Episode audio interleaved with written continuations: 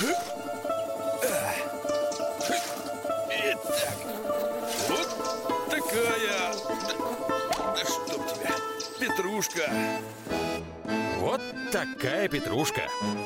Наша традиционная рубрика «Вот такая петрушка» на радио «Комсомольская правда». Мария Бочинина здесь. Михаил Антонов тоже здесь. И на линии у нас Красноярска наша да. дорогая, уважаемая... Тетя Таня тоже здесь. Тетя Таня Кудряшова. Да, расчет окончен, как говорили в школе. Помните, тетя Таня? И тетя Таня тоже здесь. Я сразу всем хочу напомнить, что у нас существует трансляция на YouTube-канале. Набирайте «Главное вовремя», сегодняшнее число, и можете смотреть и слушать э, наше общение, а также там можете задавать свои вопросы. Существует чат, YouTube-канал. Еще раз, главное вовремя, сегодняшнее число. И все трое, все три лица там будут. Все вопросы, касающиеся э, садово-овощных э, и, и прочих посадок, милости прошу. 8 9 6 7 200 ровно 9702. 8 9 6 7 200 ровно 9702. И телефон прямого эфира 8 800 200 ровно 9702. Тетя Тань, э, тема главная, сквозная какая у нас сегодня? У нас э, тема сравнительный анализ минеральных и органических удобрений. Ну, как же все-таки это все работает? Вот. Да, сейчас наступила осень, глубокая уже, октябрь месяц, вот-вот э, середина будет, поэтому все, что касается подготовки почвы к следующему сезону, ну, это будет сделано именно сейчас. Давайте а тогда... вот чем расскажу, конечно. А да. вот, а вот давайте прямо сходу. Э, итак, мы за органические, неорганические уд- ну, удобрения. органические удобрения, все привыкли, что это а, производная от навоза, это а, как бы, да, экскременты э, рогатого скота, крупного, как правило, потому что птичий помет, он используется, ну, вообще очень в малых количествах, это просто зверь какой-то. А, и это все перегноем будет называться. А, перегной первого года лежания, второго, третьего, четвертого и так далее. Чем больше год лежания этого навоза, тем лучше будет вашим растением. То есть есть э, перегной потеряет определенное количество кислоты, и растениям он будет во благо, а не во вред. Навоз сам использовать нельзя в свежем виде. Нельзя и все. Запомните это, пожалуйста. Значит, э, другие виды органических удобрений это а, перегной, но травяной. То есть то, что дала природа, вся ботва идет в компостный ящик, а сделать его надо правильно, и там же сразу идет и раскисление, а, потому что я уже рассказывала, как это все пирогом э, слоится и как это все выдерживается. А, и вот Э, этот перегной, он тоже кислый, ему тоже нужен нейтрализатор, то есть раскислитель, но это будет куда лучше, чем перегной вот этого крупного рогатого скота. Значит, что такое э, неорганические э, удобрения? Вот все органические, которые я назвала, да, перегноя, они прекрасно работают, они могут поддерживать кислотность почвы, бактерии будут работать, но если все-таки избыток, да, pH у нас э, э, выше, э, допустим, там ниже 6, то это уже прямо, ну, катастрофа э, для растений. Практически на огороде найти таких, ну, такие овощи практически невозможно. Да, это может быть азалия, рододендрон там и так далее, э, примулы. Вот ну, это декоративные гортензии, а вот овощи все-таки предпочтут э, слабокислую почву, либо слабощелочную. Э, что такое щелочная почва? Сразу как бы, да, с места в карьер. Кто может довести э, почву до щелочной реакции? И кому это вообще нужно? Лук и чеснок, они любители щелочной почвы. Это зола может сделать. Доломитовая мука доведет до нейтральной реакции почвы и остановится на этом. А вот зола продолжит дальше раскисление и доведет ее до слабощелочной или щелочной щелочной реакции. Для чеснока и лука именно это нужно. Именно тогда они будут большими, красивыми и долго будут храниться. Значит, э, что такое доломитовая мука? Доломитовая мука, она добывается э, ну, в натуральной, в, в, в природе. И э, это, по-моему, если я не ошибаюсь, и Донбасс, Урал, Бурятия относятся к классу карбонатов, то есть ощелачивает почву. И в состав доломитовой муки входит 30% кальция и 22% процента магния, поэтому кроме раскисления еще, а, вот это, эти, эта доломитовая мука, она принесет благо растениям. Кстати сказать, а, Такое магний... ощущение, что на уроке химии сидим, честно. Я хочу давно вопрос Сейчас формулы посыпятся, да. Подождите, сейчас про магний скажу и закончу. И магний именно обеспечивает, например, картофелю, и именно доломитка нужна для э, картофеля выращивания, а не зола и не известь, конечно. Э, она обеспечит магнием, и тогда на картошке не будет коричневой пятнистости и не будет парши, что очень и очень важно.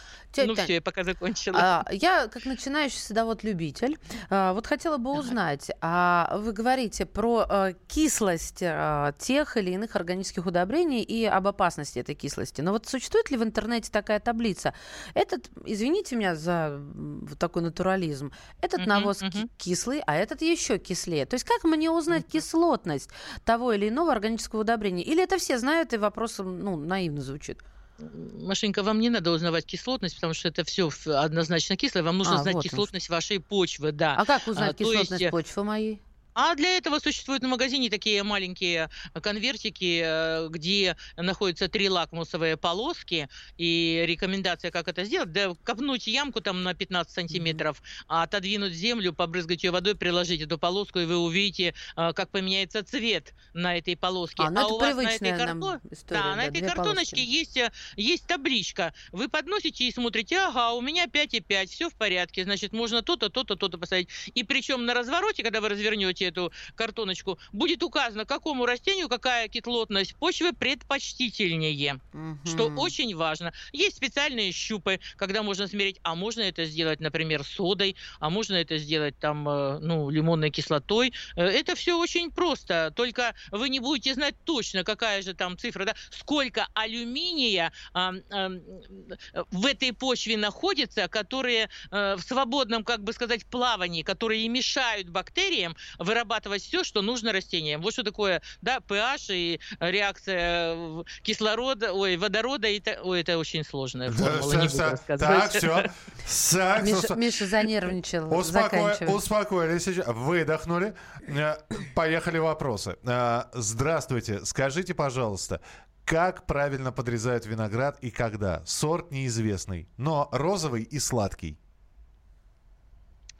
Ну, виноград, как правило, э, подрезают э, в начале вегетации, когда он начинает расти, вы видите, что очень много лишних веток, которые будут перекрывать друг друга, они не получат достаточно солнца, а при попадании дождя это все будет мокнуть, и все это загнивать, и появится это э, проклятущая мильдью, с которой справиться очень трудно. За двое-трое суток можно потерять весь виноградник. Поэтому начинайте тогда, когда он уже начинает э, выпускать листья, удаляйте, и когда они распустятся, удаляйте, и ничего жалеть не надо. Чем лучше вы это сделаете, тем лучше будет ваш виноград. И кисти будут гораздо больше, и весок будет, естественно, больше. А еще он будет слаще.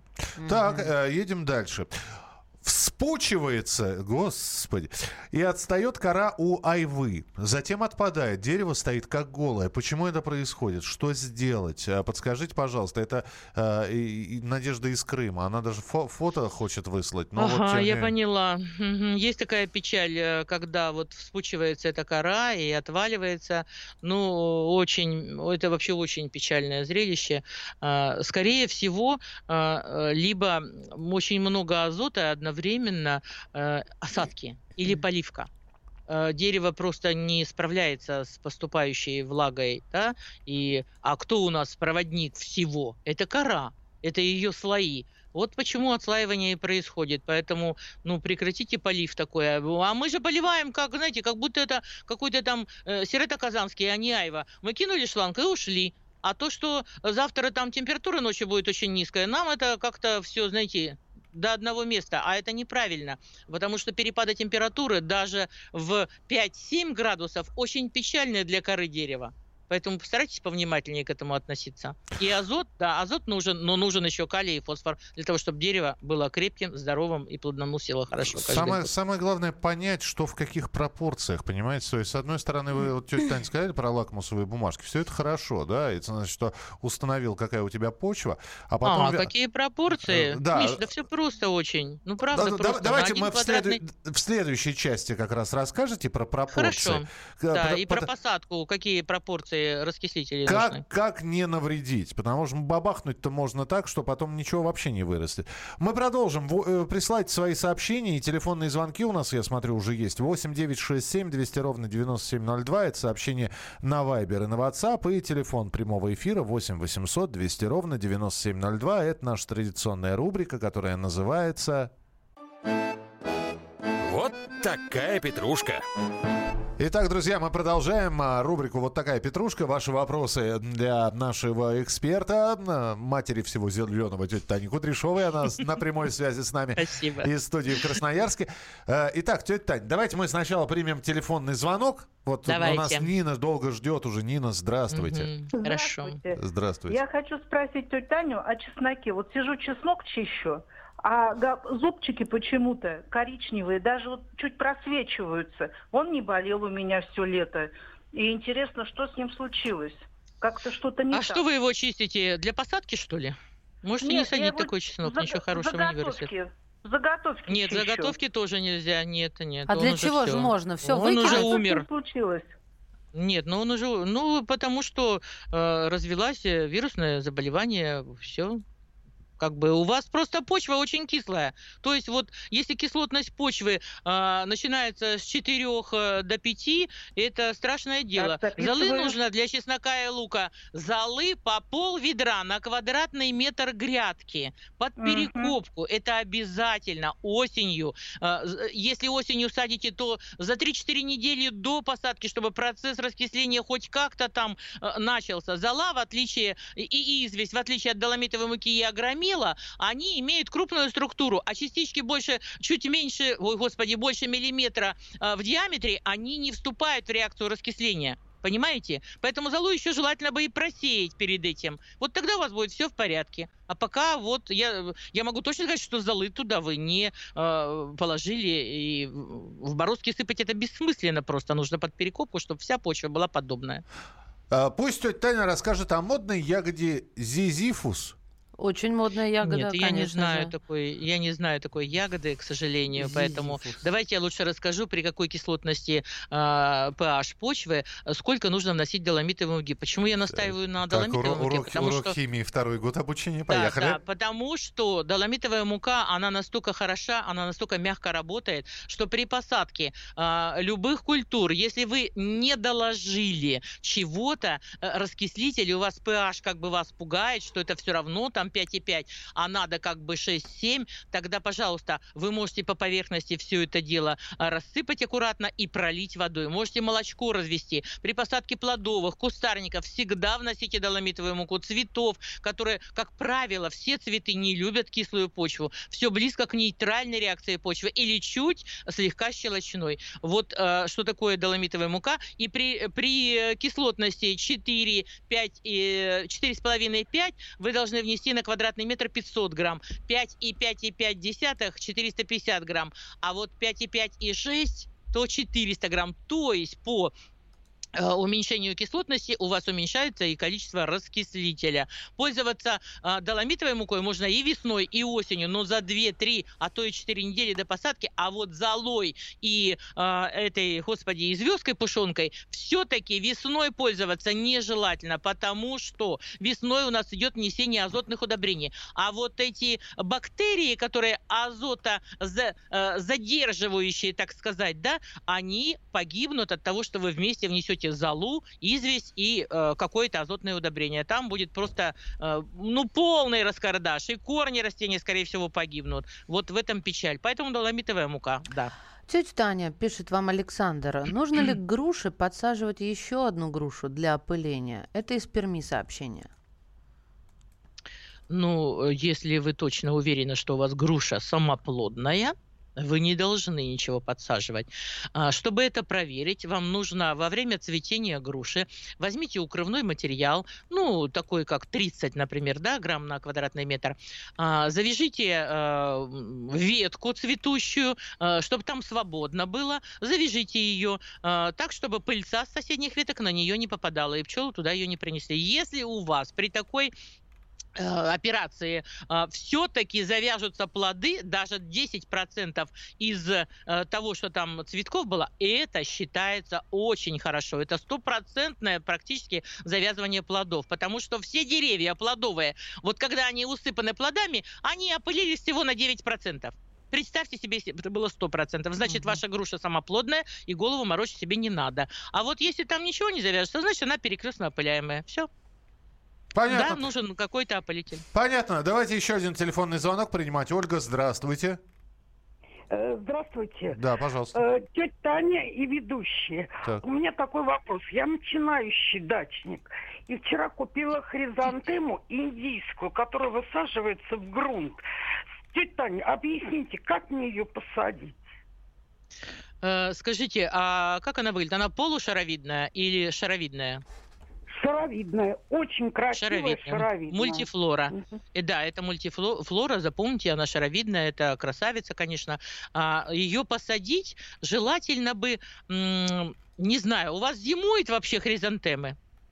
Вот в ваших да садах рядом с вами. Купили, только только начинающие Да я не про вас, я про соседей. У кого-нибудь зимуют хризантемы? Я не просто так спрашиваю. Зимуют, зимуют, зимуют, да. Зимуют. А зимуют прямо в открытом грунте или все-таки они укрытые? А, дело в том, что у хризантемы сухая зима, и попадание влаги в корневую систему погубит ее просто. Она не выживет при даже легком морозе. Поэтому рекомендую вам сделать что-нибудь типа парника. Либо это теплица. Угу. Выкапываете лунку, высаживаете хризантему, желательно только опрыскать ей корни, а не не поливать. Вот перед посадкой опрыскайте корни и как бы, да, уплотните почву около нее. Она не любит влаги. Когда холодно, для нее это смерть. А сверху, когда отцветет, срежьте все цветы, положите их здесь же, как бы на эти срезанные, да, стебельки оставшиеся, и засыпьте сверху, ну, крупными стружками или э, э, этими крупными опилками или мелкими стружками. Уплотните руками. Вот это будет теплая шапочка. Можете сверху еще набросить укрывной. Вот и все. Так, тетя Тань, как хранить луковицы многолетних цветов? Поеду на выходные выкапывать. Это в Подмосковье. Ну, каких луковиц интересно узнать бы. Ну, а у нас все луковицы, а у нас, Миша, все очень хорошо по плану. Мы посадили тюльпаны, да, осенью мы их высаживаем. Вот сейчас уже можно высадить, скоро зима. А, значит, э, они у нас отцвели в июне месяце, там э, до середины июня. А, как начинается июль, начинает пожелтение листьев сверху, до половины пожелтели, мы выкапываем тюльпаны, сушим их, к, к, ну и также гиацинты, и, э, ну, лилии мы не выкапываем, если им э, меньше там 4-3 лет. А, и все, мы отсушили. В сентябре мы снова в конце а, садим эти луковичные. И ничего мы не храним. Ага. Я не знаю, о чем идет речь.